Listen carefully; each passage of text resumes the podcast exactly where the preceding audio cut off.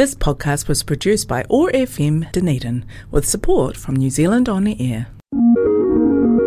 Sustainable Lens Resilience on Radio.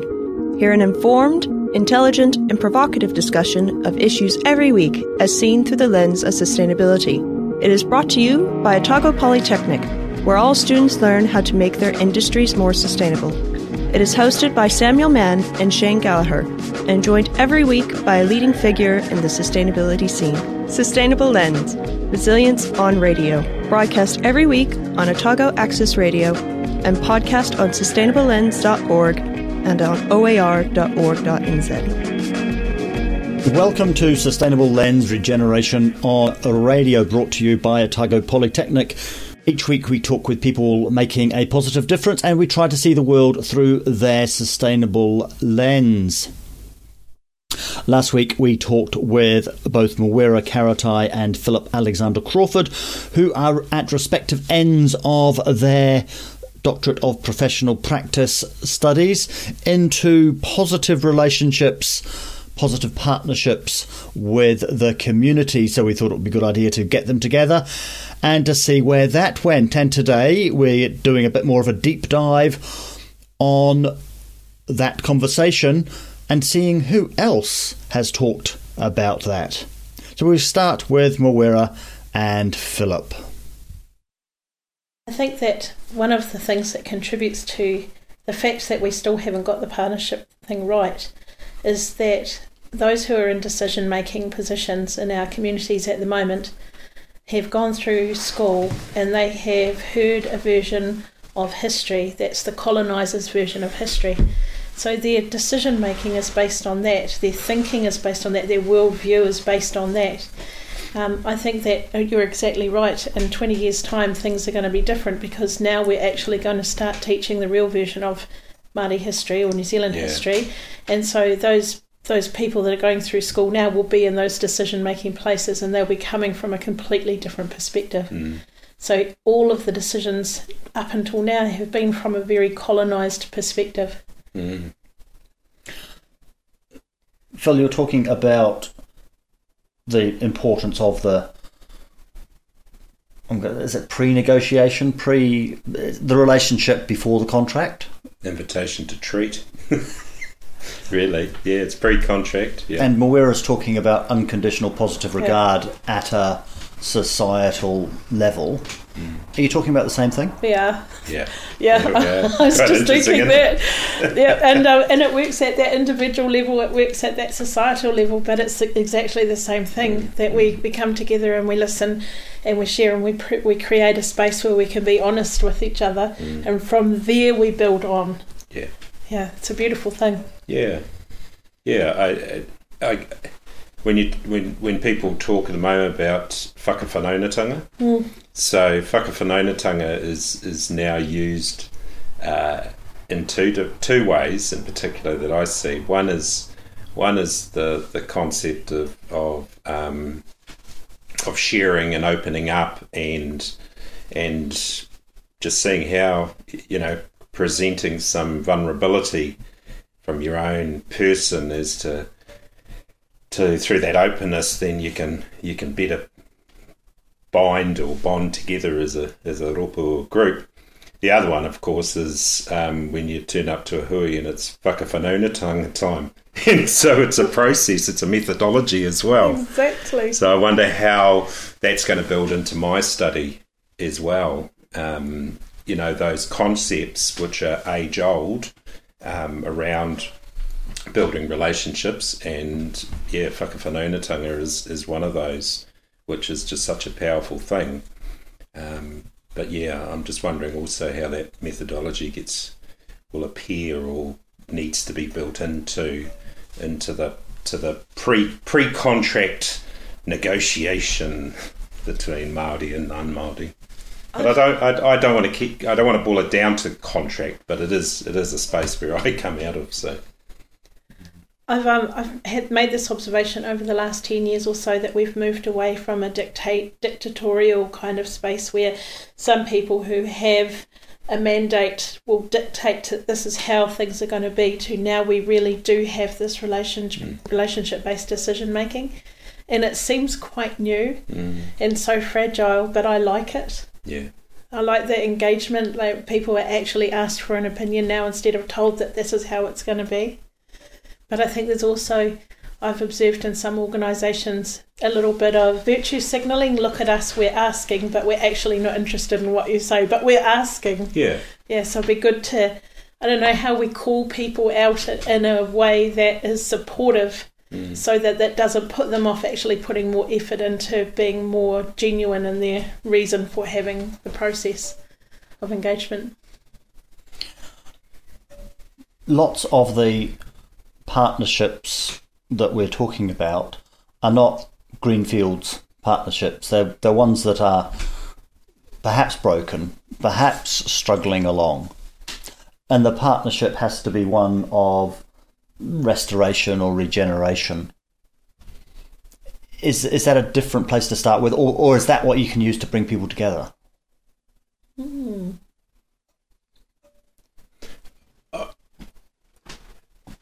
I've got a I've got a sense that that common causes will will bring people together.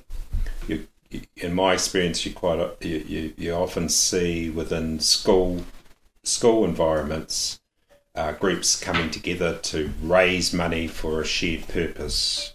Um, whether that's you know on the smaller scale, a team's going away on a school trip, through to um, buildings or or whare or um, or larger pieces um, construction.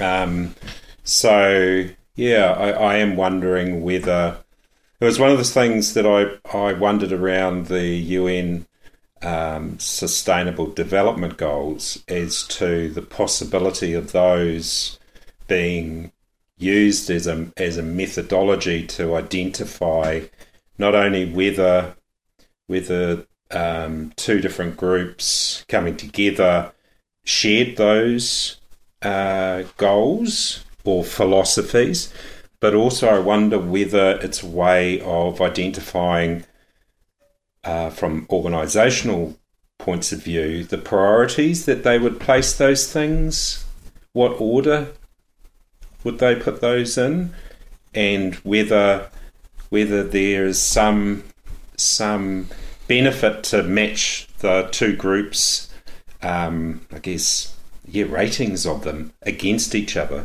because I suspect if if they were uh, uh, totally opposite in order, then there's no shared kaupapa. And so, therefore, it'd be thanks for the great hui, but see you next time, maybe not. Versus, actually, we do have enough in common to be able to to move forward together, and let's keep exploring that based on those prior, those common priorities. So that's definitely something that I think the SDGs could could bring to to the conversation because I do think it needs more structure. I think it needs some methodology or framework that allows those conversations to occur with more structure. Um, because of course, uh, we all we're all busy people, and, and we are involved in so many groups, aren't we? That Yeah. that um, sometimes uh, cutting to the chase faster could be quite helpful. I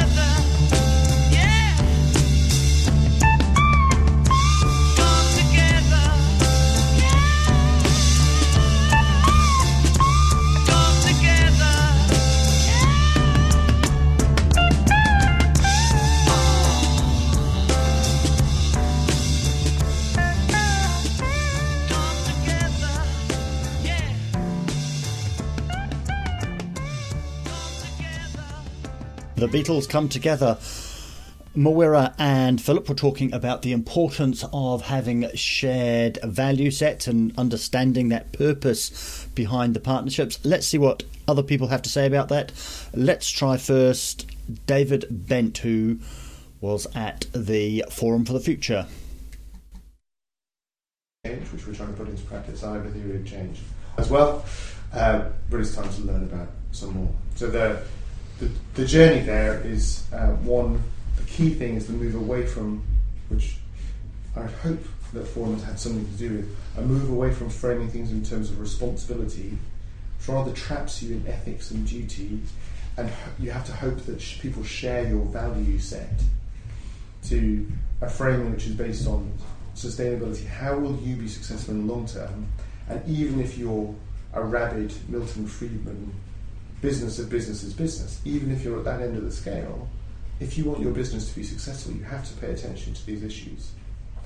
And so that transition is the big one, and the shift in how we've been trying to create change speaks to that transition. So let's do Forum for the Future 101. Yeah. So, Forum for the Future, we're a uh, mission driven, independent, non profit, and we uh, exist to, uh, we work globally with business, government, and others to solve complex sustainability challenges. We've been going, I think it's 17 years now, and I've been here for 11. And across that time, we've tried to fulfill our mission in different kinds of ways. As I say, right from, and now our, where we're trying to fulfill that mission is through system innovation, and that expresses itself in some different parts. So one is the work I lead, which is with business, usually one-on-one, but not exclusively, making individual businesses go further on their sustainability journey, so they're creating system change. The other part is we have a focus on the food and energy systems. We have a food and energy teams. Each team is pursuing change in those systems in slightly different ways because those systems need different stuff. Mm-hmm. So, in the case of energy, particularly here in the UK, the energy system is very stuck. We have a small number of large players who say that change can't happen, and so we're trying to be disruptive there, and we're running. Uh, we initiated and are as the secretariat to a community energy coalition, which is trying to show that you can have energy owned locally, uh, made by renewable sources, especially wind and solar, where local communities take more control of their energy supply, and we're, we're sort of the key fulcrum in a coalition across many different actors there.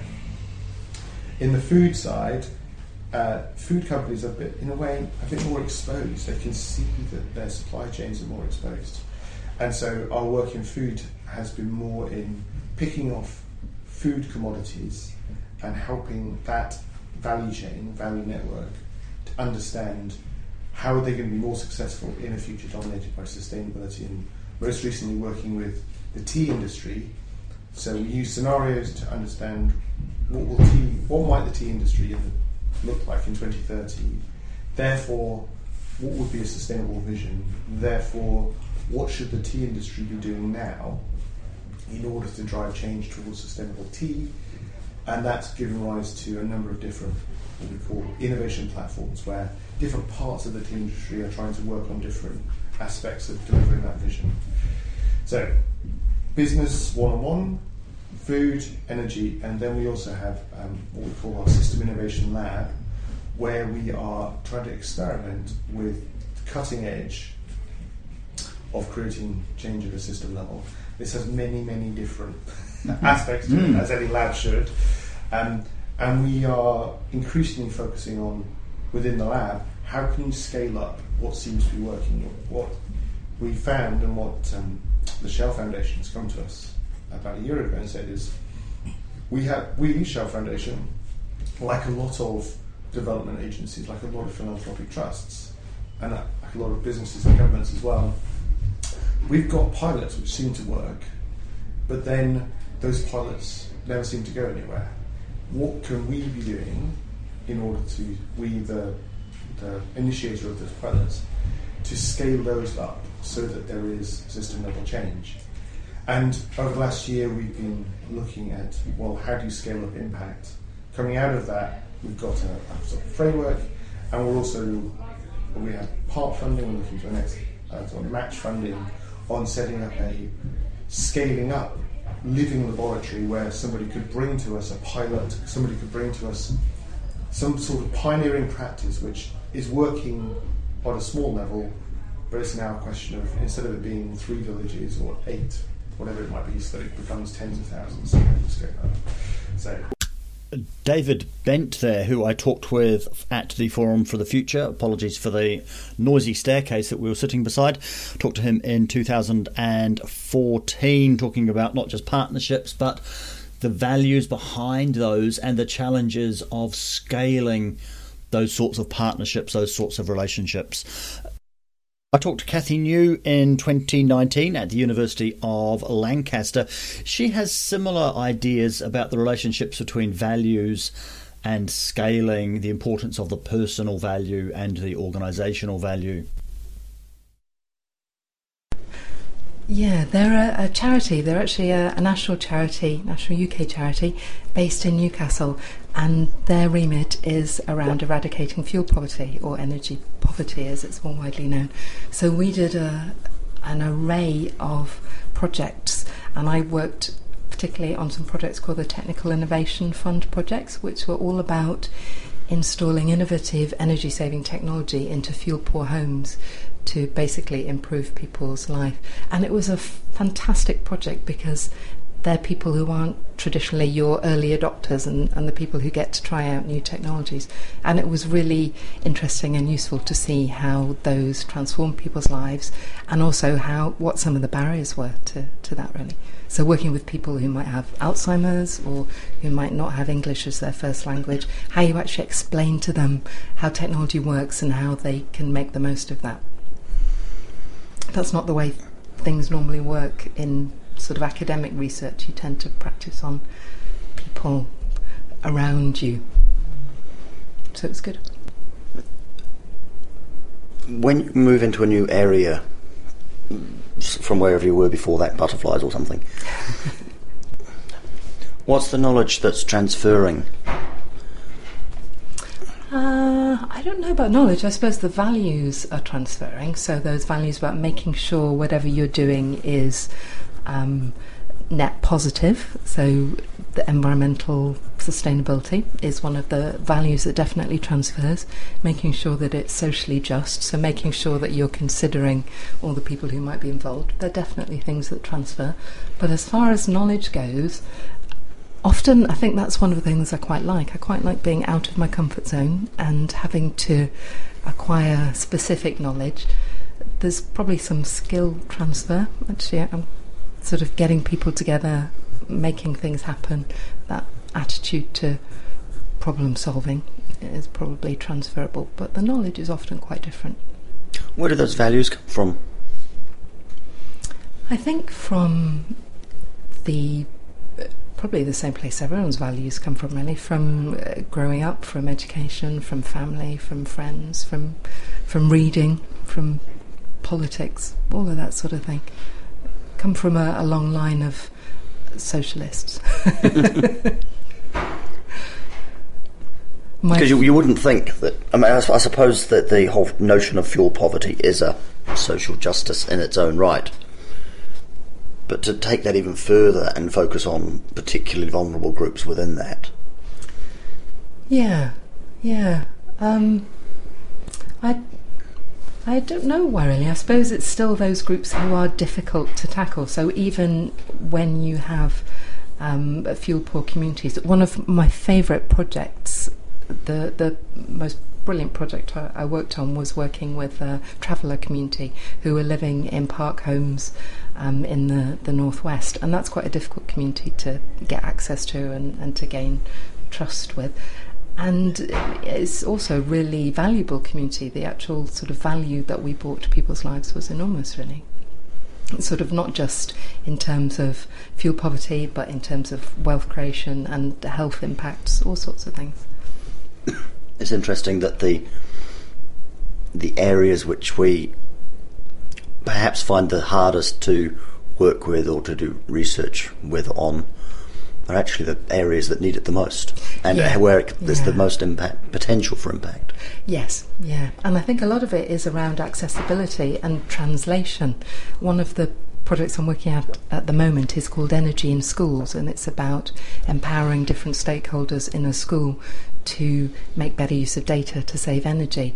And the biggest issue is uh, technologists and, and tech firms actually talking to people in schools because they almost speak a completely different language. They have completely different time frames and they work in really different ways. So you need people who can translate between those worlds, I think. So I was talking to Morgan Williams a couple of weeks ago, who was the um, was the New Zealand Commissioner for the Environment, Ah, and one of the things that he raised is that lots of the people for whom things like energy poverty or fuel poverty is a is a problem, and in terms of if we're wanting to make sort of changes to society, quite often we end up picking the, the low hanging fruit and, and fixing the things that you know the the, the, the middle class people that are Yeah. happy to buy solar panels or whatever. yeah, And it's actually when we get past that, there's actually far more impact to be made in the in those harder to reach communities. yeah, definitely. But one of the challenges is that those same people are busy scraping a life together Yeah, and don't have headspace for things like I could use a bit less energy if I was to, to do this thing here. yeah. So I'm, I'm not sure if that's an education problem or if it's a how would how do you see that? I think you're absolutely right, and they're not called hard to reach communities, you know, for, for nothing. That is the point of it. And people, a lot of people have really chaotic lives, you know, um, people who might have health issues or issues with drugs or, or memory loss or all kinds of things like that. So one of the things that the NEA did, National Energy Action, on this particular project was work in partnership with local councils and other organisations. So one of the things that we did with some people in the traveller community, and this is sort of one of the case studies, were things like supporting them to get a national insurance number, which meant that they could then claim pension credit, and supporting them to get access to grants to change over their boilers, working with them to change their energy supplier, and the the overall impact of all of this stuff that we put in was that they were thousands of pounds a year better off. So it wasn't just the fact that their their living environment was a bit warmer and a lot more energy efficient. It was absolutely transformative in lots of ways. And I think that happens through working in partnership because you can't just rock up to someone's door and say, "Hello, you don't know who I am, but can I just come in and you know, install this technology in your home?" So you've got to work in in partnerships in different ways. And I think that's quite difficult sometimes in academia. We're not very good at it. I don't think I'd quite realised how unwell I felt during that visit. That was actually in Glasgow we recorded that. Here is a canned heat Let's Work Together.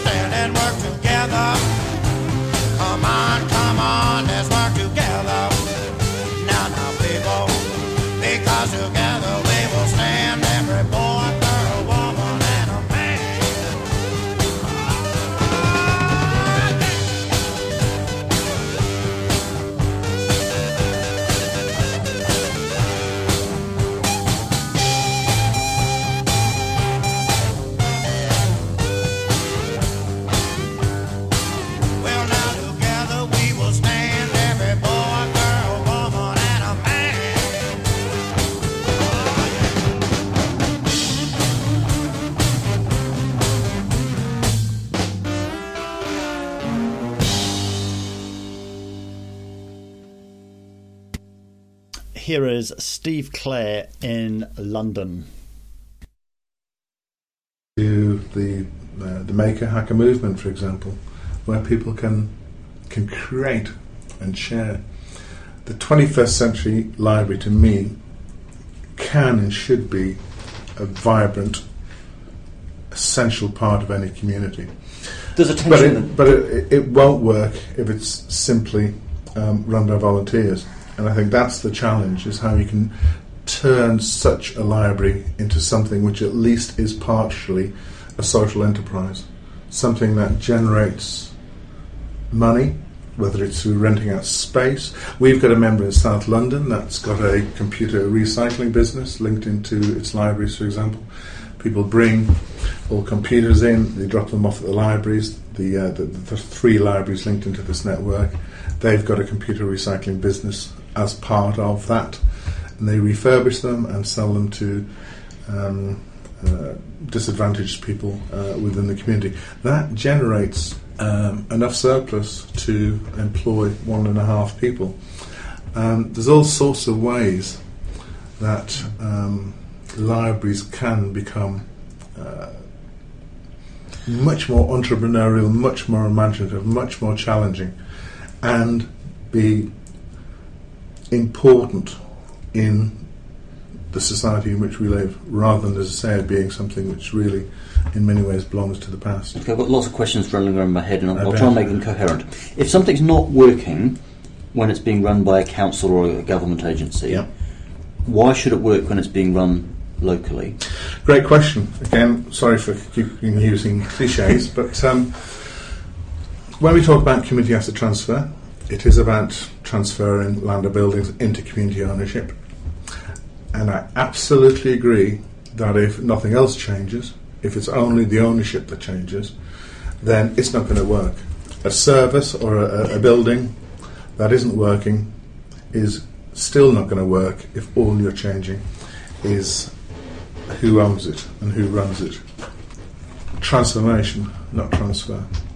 So I think the real challenge, and this is what we work with our members to do, is when a community looks towards take over a building, refurbish a building, you need to look at different ways of using that building. So if they take over a redundant town hall, for example, maybe you know 100 years old or whatever, you, you don't just keep using it for what it used to be used at. You look at using it for all sorts of different things. That might include business startups, it might include uh, uh, arts, cultural things. It's about doing things differently. It's about you know, getting local people involved, drawing on their ideas.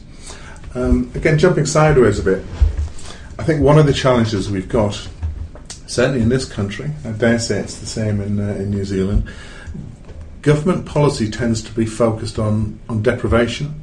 It tends to be focused on what's wrong with the community. Um, you know, a deficit gap model. I think you need to turn that round. You know, what's called asset-based community development (ABCD).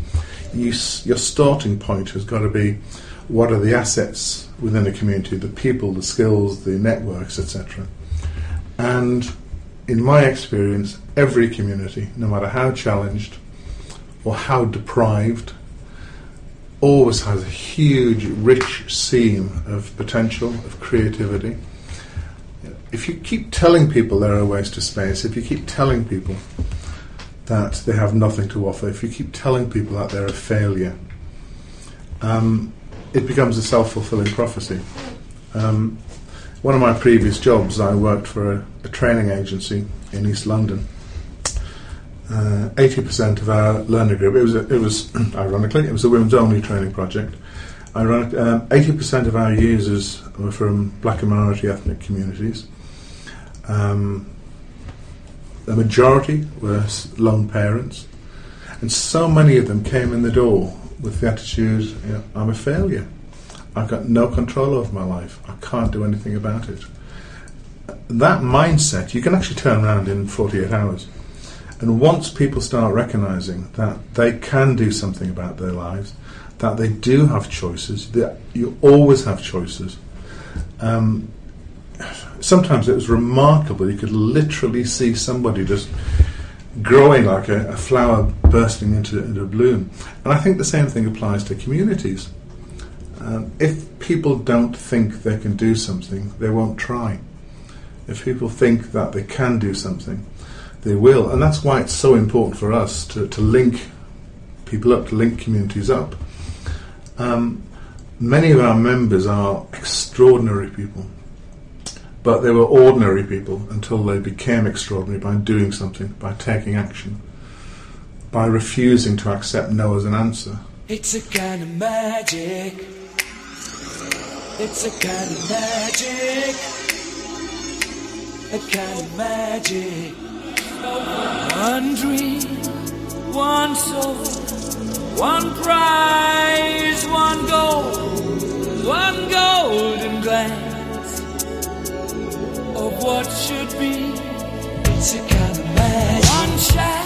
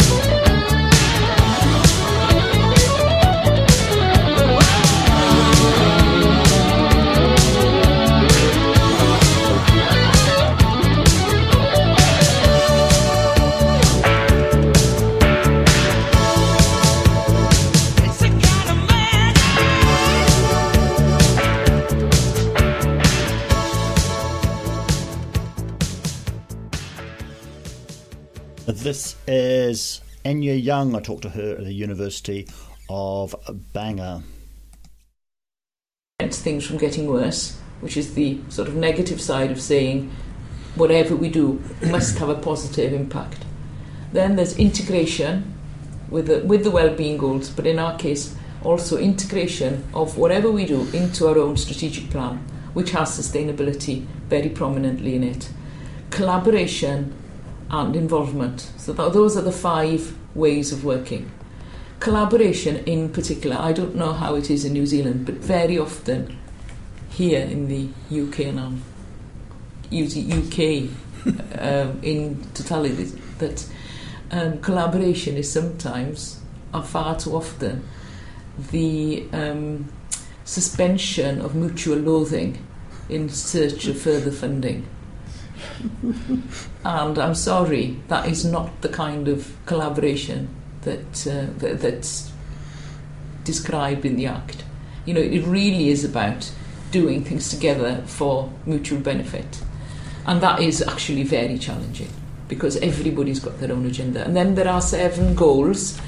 The uh, Welsh Government would like to see a prosperous Wales, a resilient Wales, and in the resilient in the prosperous Wales and the resilient Wales, it describes low carbon development of the economy. You know, and then uh, so prosperous Wales, resilient Wales, uh, healthy Wales, a more equal Wales, a Wales of cohesive communities, a Wales where the Welsh language and culture is prospering, and a globally responsible Wales.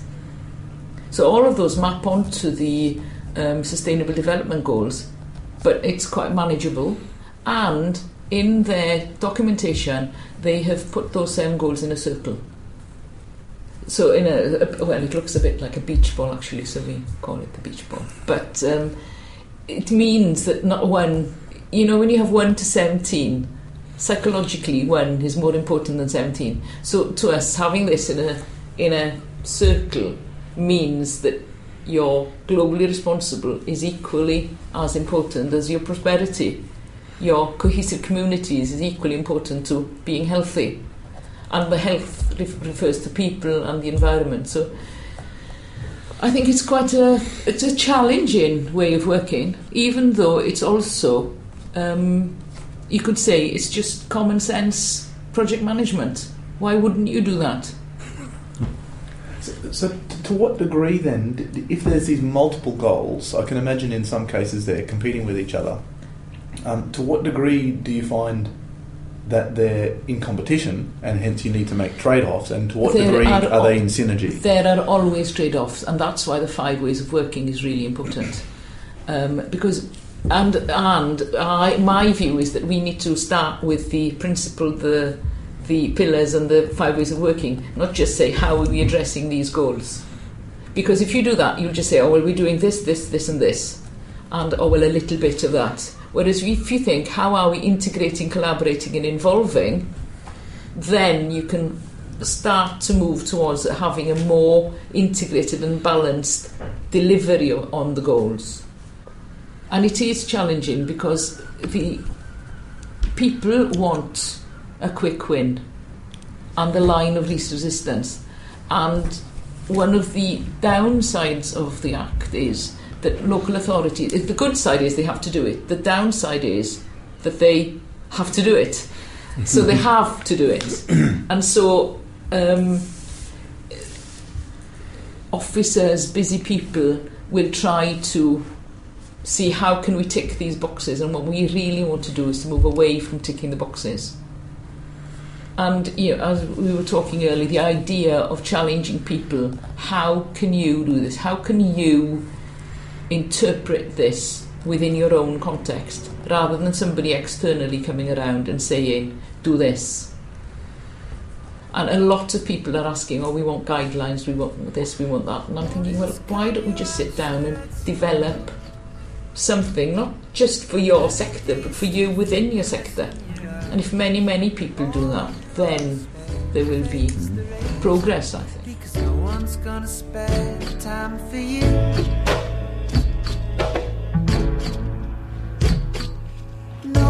Gonna you. Watch you as you go